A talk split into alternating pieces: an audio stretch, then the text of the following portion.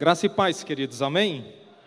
Que bom, que privilégio tá, estar com vocês novamente, estar na segunda Igreja Batista de Campos, onde Deus tem um carinho enorme pela vida dessa cidade, pondo vocês aqui neste lugar, amém? Quero convidar você a abrir sua Bíblia em Atos capítulo 2, versículo 37 ao 41, Atos capítulo 2, versículo 37 ao 41.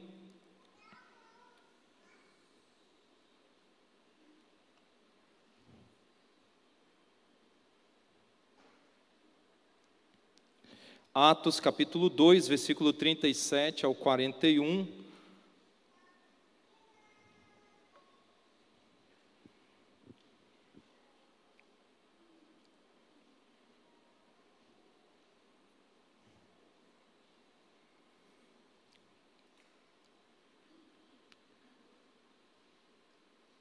Livro de Atos, capítulo 2, do versículo 37 ao 41 o livro escrito pelo nosso irmão Lucas, médico, historiador, um homem grego que se converteu ao cristianismo, ao evangelho de Jesus, teve a sua vida transformada e registrou o evangelho de Lucas, registrou o livro de Atos, e eu quero pensar com você sobre esse texto, Atos capítulo 2, versículo 37 ao 41, uma palavra que Deus ministrou ao meu coração, e eu quero ministrar ao seu coração, todos que estão aqui, estão em casa.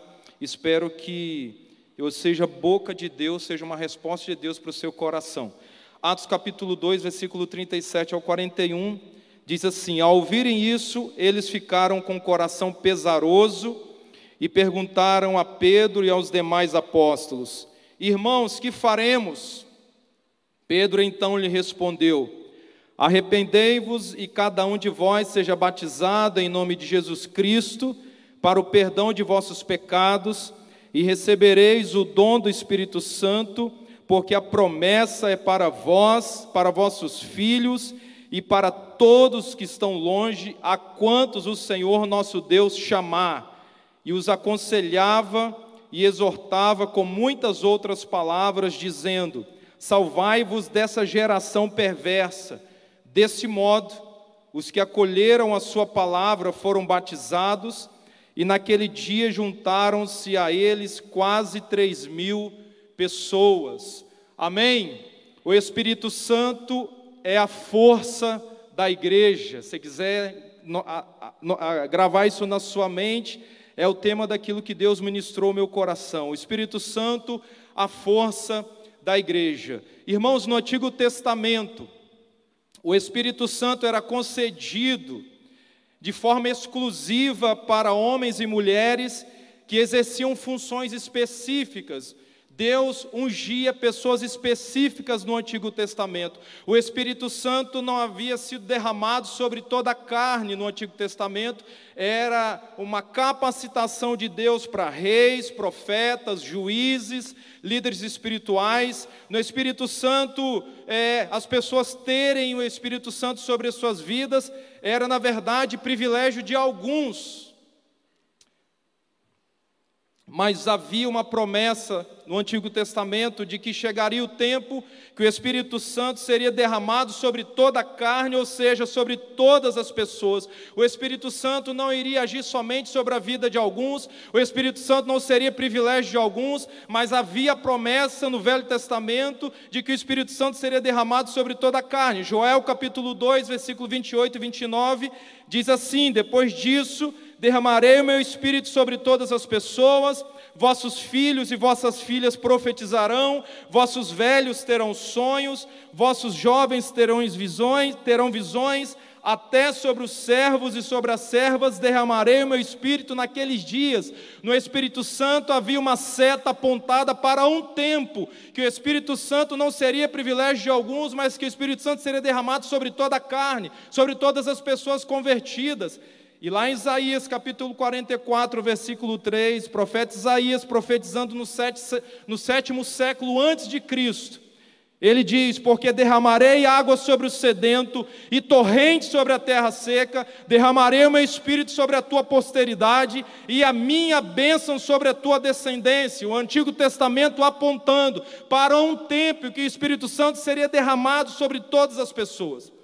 O apóstolo Paulo diz, irmãos, que na plenitude do tempo ou dos tempos, Jesus Cristo veio, a promessa de salvação, a promessa da manifestação da graça de Deus no seu Filho aconteceu através de Jesus.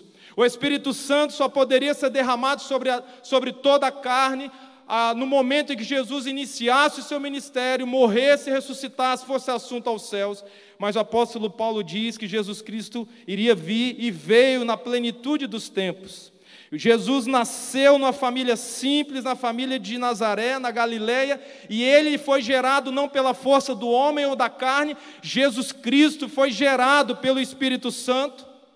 Ele não iniciou seu ministério é, sem o Espírito Santo, Lucas capítulo 4 diz que o Espírito conduziu Jesus ao deserto, lá ele jejuou e orou durante 40 dias, e após esse período de concentração, Lucas 4,14, o Espírito Santo revestiu Jesus, o Espírito Santo encheu Jesus, e ele desenvolveu o seu ministério na dinâmica do Espírito Santo.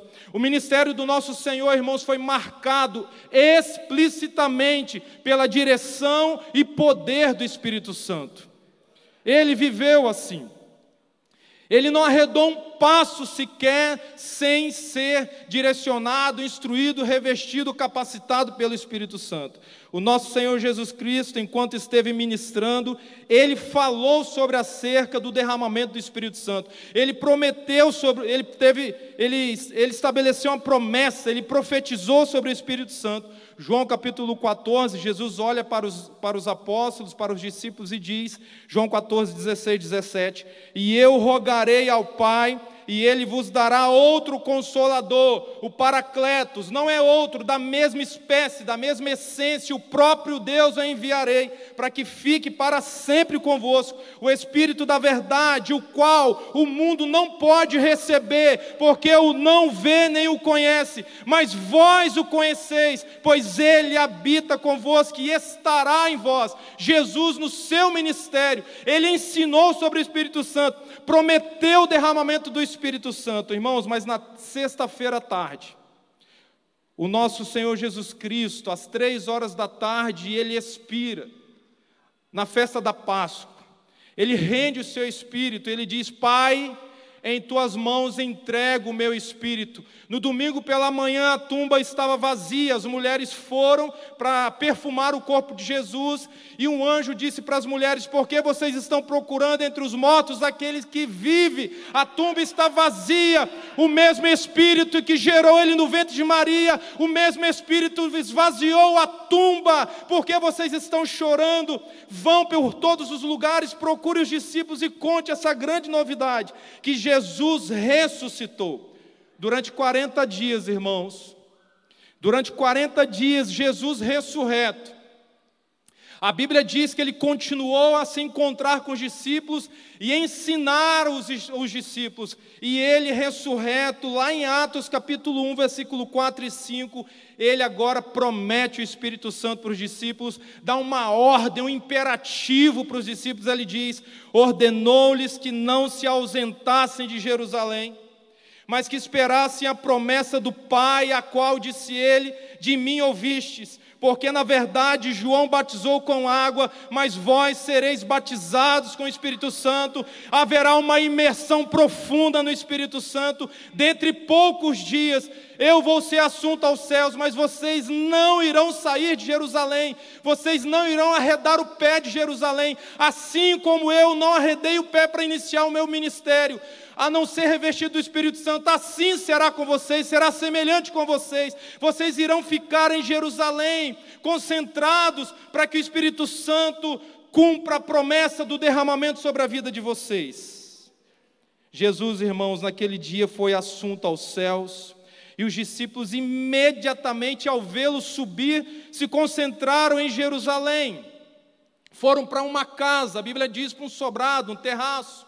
E lá eles se concentraram lá eles estavam unidos, lá eles estavam em comum. O Lucas diz que havia 120 pessoas, os discípulos, as mulheres, os homens, todos aqueles que seguiam Jesus, 120 pessoas numa casa em Jerusalém, orando, clamando, suplicando a Deus para que se cumprisse a promessa do derramamento do Espírito sobre a vida deles e que a partir desse derramamento eles pudessem incendiar o mundo. Durante, irmãos, dez dias eles oraram sobre isso.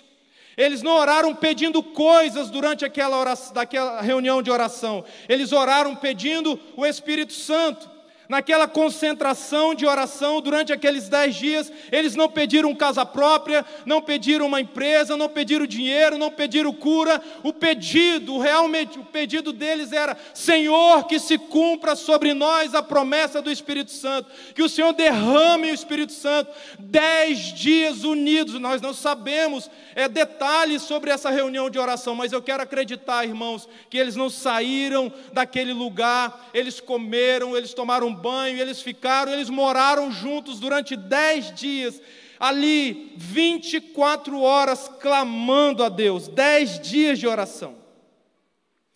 No quinquagésimo dia, 50 dias após a Páscoa, Deus decide inundar a terra através do Espírito Santo.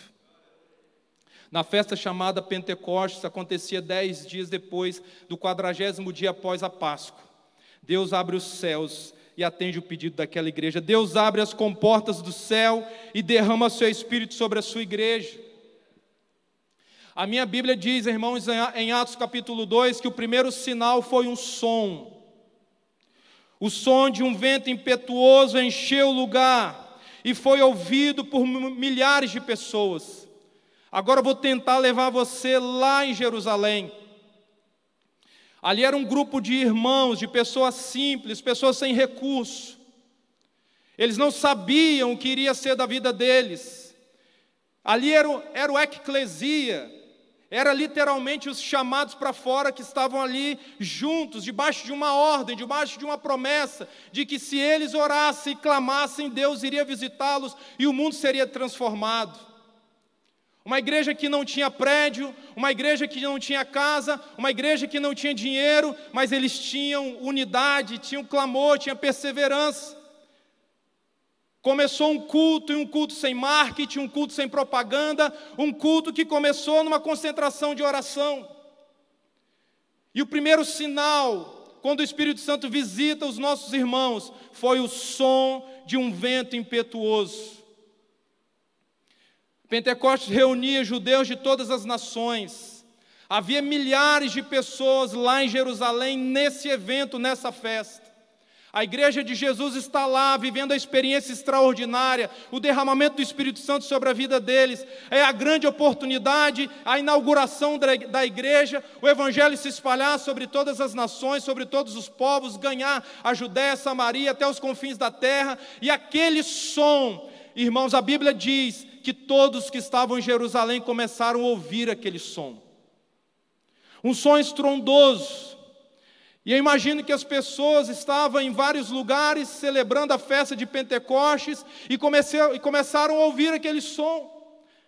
E começaram a ser atraídas por causa daquele som, e eles saíram correndo pelos becos, pelas ruas, pelas vielas, para terem aquele encontro, para encontrar o lugar da onde, da onde estava originando aquele som.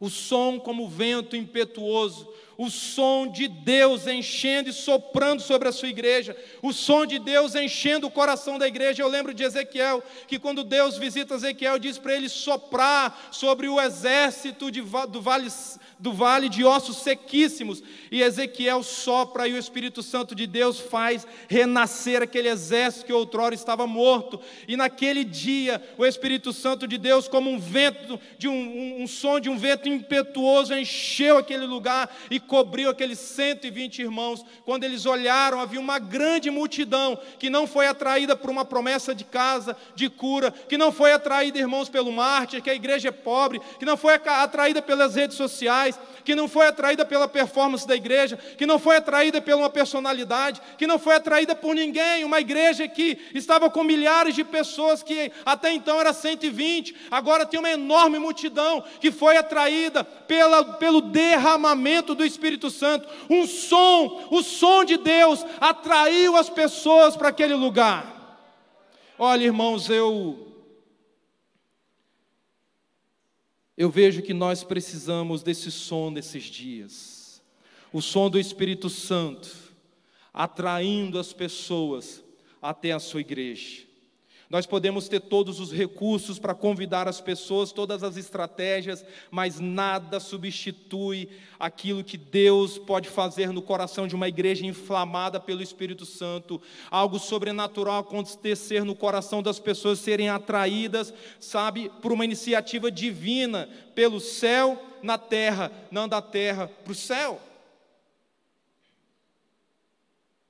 Todos ficaram cheios do Espírito Santo. O alvo do Espírito Santo são os seus servos. Naquele dia, o Espírito Santo foi derramado sobre os 120, ninguém ali ficou sem o Espírito Santo.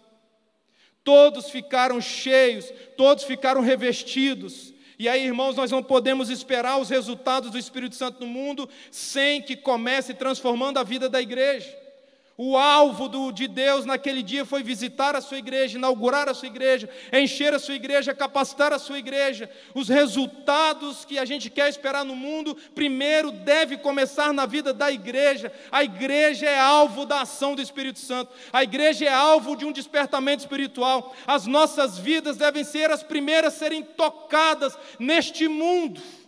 O resultado precisa acontecer dentro do meu coração, o resultado precisa acontecer dentro da minha casa, na sua célula, para que ele tenha eficácia lá fora, no mundo, para essa cidade, para esse estado e para o nosso país.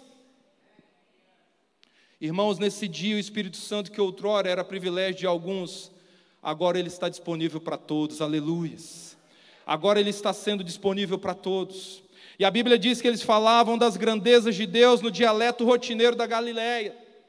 Aqueles homens rudes, simples, estavam falando das grandezas de Deus de acordo com a, a, o hebraico ou o dialeto da Galileia, mas os judeus, aquela grande multidão, os judeus de todas as nações, de todas as línguas e raças ali, eles estavam ali ouvindo claramente a palavra de Deus na sua língua materna.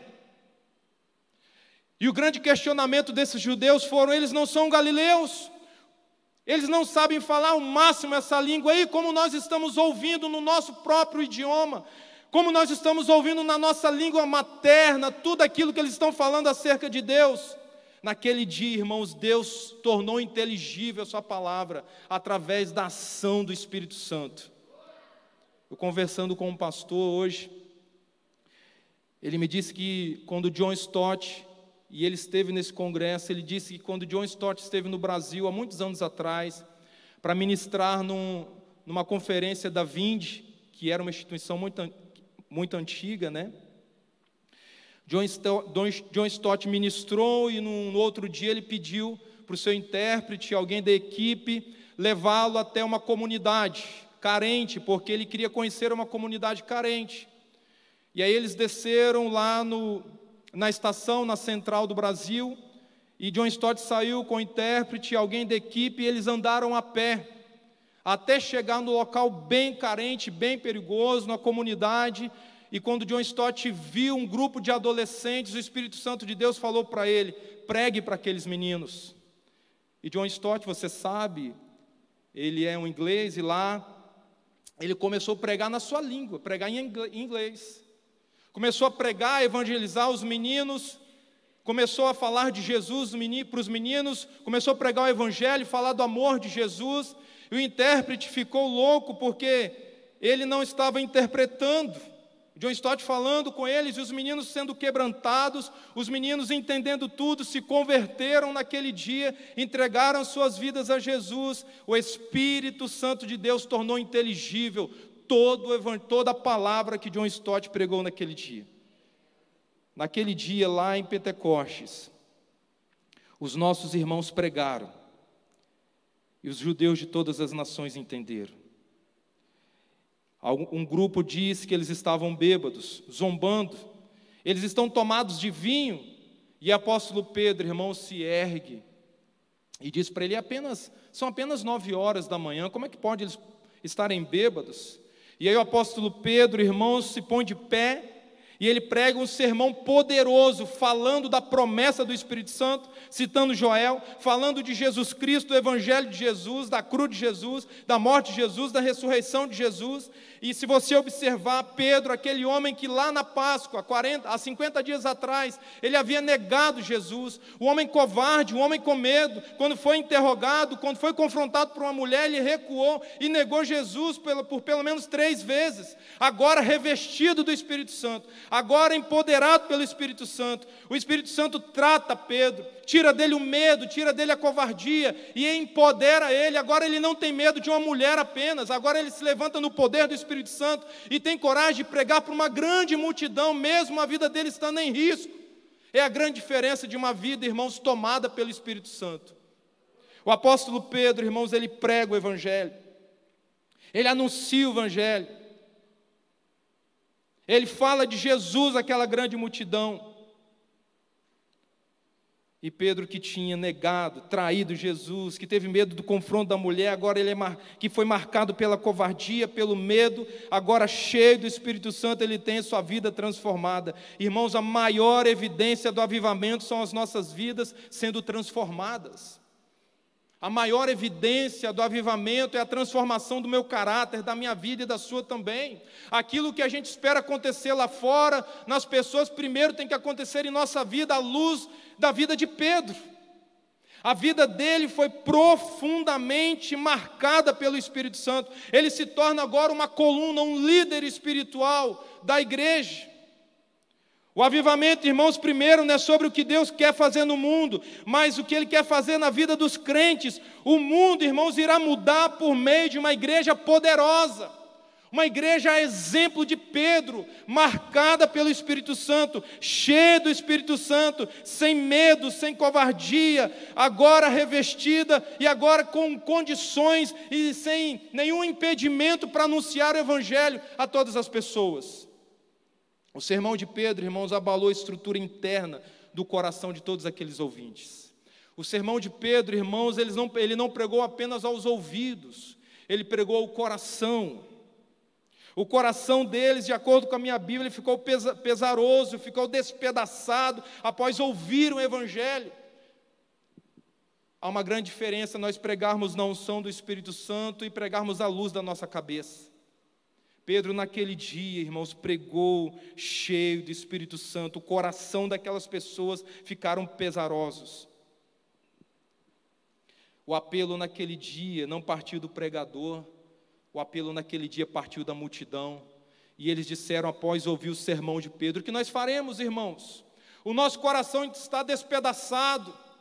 Parece que esse homem conhece a nossa vida, parece que esse homem, ele, além de pregar aos nossos olhos, aos nossos ouvidos, ele está pregando para, para, para o nosso coração. O que nós faremos depois de ouvir todas essas verdades, o que nós faremos acerca de Jesus, da morte, da ressurreição, o que nós faremos depois de ouvir sobre tudo isso. E o apóstolo Pedro, em Atos capítulo 2, versículo 32, respondeu àquela multidão: Arrependei-vos e cada um de vós seja batizados em nome de Jesus Cristo para o perdão de vossos pecados recebereis o dom do Espírito Santo. O apóstolo Pedro, irmãos, ele ministrou sobre arrependimento. Avivamento sem arrependimento não é avivamento. O avivamento que não muda o meu jeito de tratar a minha esposa. O avivamento que não muda o meu jeito de tratar as minhas filhas o avivamento que não muda a minha capacidade de liderar, o avivamento que não me muda por dentro e por fora, que não traz quebrantamento, o avivamento que não enche meu coração de convicção de pecado, irmãos. A luz da Bíblia não é avivamento. No avivamento, os nossos corações devem ser tomados de convicção de pecado. Nós devemos olhar para nós e ficar com vergonha daquilo que está ocorrendo dentro do nosso coração. Irmãos, a Bíblia diz que depois que fizeram aquela pergunta, e que Pedro ministrou arrependimento, conversão, mudança de vida, compromisso com a igreja, batismo. A minha Bíblia diz que mais de 3 mil pessoas, 3 mil pessoas se converteram naquele dia, foram batizados. E aí eu quero fazer algumas aplicações para a gente caminhar para o final.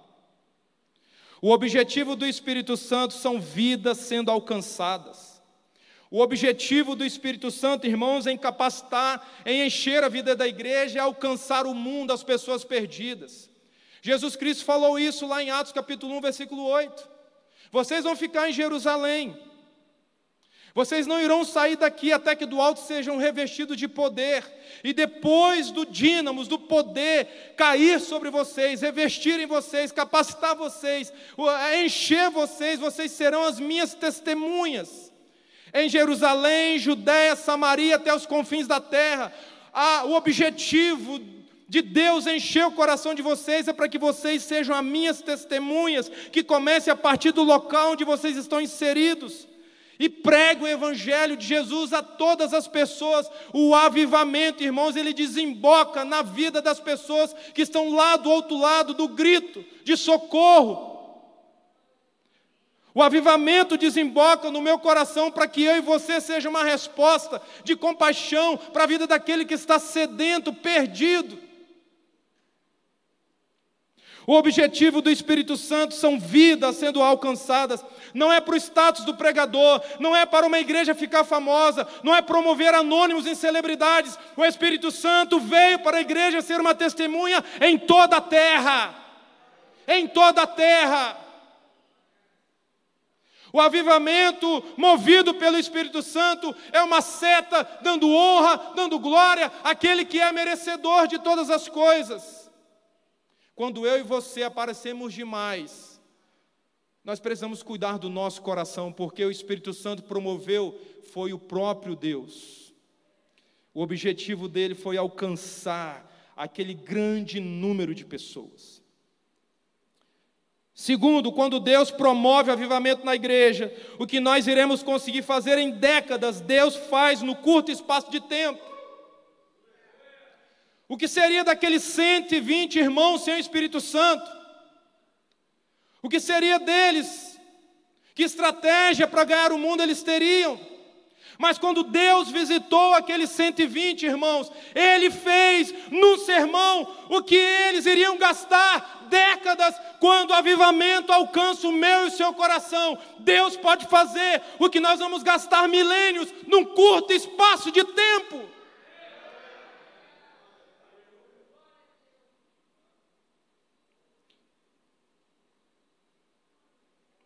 O crente cheio do Espírito Santo tem menos fadiga e mais eficácia no seu ministério.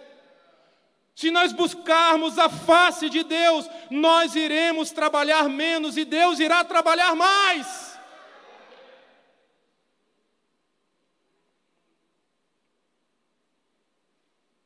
Quando os crentes estão cheios do Espírito Santo, Deus, o próprio Deus, atrai os pecadores para a igreja. A gente não precisa, irmão, se matar de fazer propaganda e marketing. E eu sou defensor do marketing, da propaganda, da publicidade, eu sou defensor. Mas a gente não precisa, sabe, se esforçar o máximo e acreditar que será por causa da nossa performance, da nossa técnica, da nossa condição, que as pessoas serão atraídas quando os crentes, quando os crentes estão cheios do Espírito Santo, o próprio Deus atrai os pecadores para a igreja. O som impetuoso é ouvido em todos os lugares. O som impetuoso vai alcançar as ruas, os becos, as vielas, a periferia, os ricos, o condomínio, sabe, irmãos, todos os lugares onde houver uma pessoa, ela será atraída pelo Espírito Santo por aquilo que Deus está fazendo na vida dos crentes. Quando os crentes estão cheios do Espírito Santo, o acolhimento e o pastoreio das vidas são priorizados. Observe, irmãos, que no Evangelho de Marcos, capítulo 6, Jesus Cristo, ele arrasta uma enorme multidão. O milagre da multiplicação dos pães e peixes. Jesus Cristo arrastou em Marcos capítulo 6 uma grande multidão e ali havia aquela multidão, mais de 5 mil pessoas com fome. Havia uma demanda de cuidado, havia uma demanda de pastoreio, havia uma demanda e Jesus Cristo transfere essa demanda, ou pede os discípulos para, para poderem acolher aquela demanda e cuidar de toda aquela multidão. E a resposta, irmãos, de um grupo de discípulos sem Espírito Santo é: mande essa turma embora porque está sendo um peso para nós, é muito trabalho, 200 denários não serão suficientes. Irmão, irmãos, uma igreja, crente sem Espírito Santo de Deus, olha para as pessoas e as pessoas não são prioridades para o seu ministério, as coisas sim, mas sem o Espírito Santo de Deus, nós vamos achar, irmãos, que o estacionamento está é, tá pouco, nós vamos colocar desculpa na na, na, na, no orçamento da igreja, na equipe da igreja, no pastor, nós vamos colocar as pessoas para fora. Uma igreja sem o Espírito Santo não tem visão de acolher e pastorear as pessoas. Agora, depois de Atos capítulo 2, aqueles mesmos, mesmos discípulos, com mais um grupo de pessoas, 120, o Espírito Santo de Deus encheu o coração deles. Irmãos, o nosso grande drama em relação ao enchimento do Espírito Santo é que a gente quer controlar o Espírito Santo, a gente quer domesticar o Espírito Santo, a gente quer liderar o Espírito Santo, mas quando ele toma o coração de uma igreja, as prioridades são invertidas, os valores são invertidos, e aqueles 120 irmãos acolheram agora 3 mil pessoas, dividindo 3 mil pessoas para 120, cada crente naquele dia cheio do Espírito Santo teve que cuidar de uma célula de 25 pessoas. Uma igreja cheia do Espírito Santo não olha para o seu potencial, olha para aquilo que Deus está trazendo para ela, que são pessoas. No avivamento de Atos 2, 120 pessoas acolheram 3 mil almas sedentas por Jesus. Em Atos capítulo 2, versículo 41, diz desse modo: Os que acolheram Sua palavra foram batizados, e naquele dia juntaram-se a eles quase 3 mil pessoas. Um crente cheio do Espírito Santo, ele valoriza mais as pessoas do que coisas. O objetivo dele é de acolher e de pastorear as pessoas. Deus enviou aquelas pessoas para a igreja em Atos capítulo 2, porque eles estavam sendo empoderados pelo Espírito Santo. Os valores foram mudados. Eles agora não estão mandando as pessoas embora porque não têm dinheiro não tem 200 denários. Eles não estão mandando as pessoas embora porque eles não têm recursos. Essa igreja cheia do Espírito Santo, ela chega através de Pedro e João até a porta do Templo Formosa, em Atos capítulo 3. E um paralítico estende a mão, estava ali mendigando, pediu uma esmola, pediu um trocado. E Pedro respondeu: Nós não temos prata e nem ouro, mas aquilo que nós temos nós vamos te dar. Em nome de Jesus, levanta e anda. Uma igreja pobre, uma igreja sem recurso, mas uma igreja cheia do Espírito Santo. Na Idade Média, a igreja cheia de ouro, cheia de prata, lá por volta do ano mil. A igreja com seus altares revestidos de ouro, vivendo todo o poder da riqueza, um monge se levanta e diz: Agora nós não precisamos dizer que não temos dinheiro, não temos prata e não temos ouro. Aí um outro monge se levanta e diz: Mas também não podemos dizer em nome de Jesus, levanta e anda.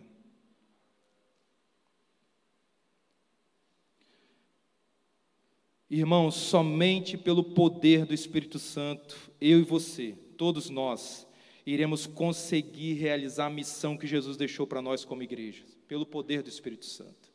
O Espírito Santo, irmãos, ele, não, ele é a força da igreja. Ele é a força da igreja. Em Atos 1,8, Jesus falou sobre isso, mas recebereis poder quando o Espírito Santo descer sobre vós. Eu, eu irei enviar a força para vocês eu, envi, eu irei enviar o maior recurso da terra para vocês. A igreja é a única instituição que tem o um poder para transformar o mundo, porque ela tem o Espírito Santo de Deus. Eu quero convidar você a ficar de pé. Você que deseja sua vida cheia, transformada pelo poder do Espírito Santo, assim como eu e a liderança dessa igreja, o pastor Adonias e sua equipe deseja também eu quero convidar você a render o seu coração. Não é sobre quem você é, é sobre quem Deus é. É sobre Deus, é Deus que quer fazer. Nós vamos cantar uma canção e nós vamos orar.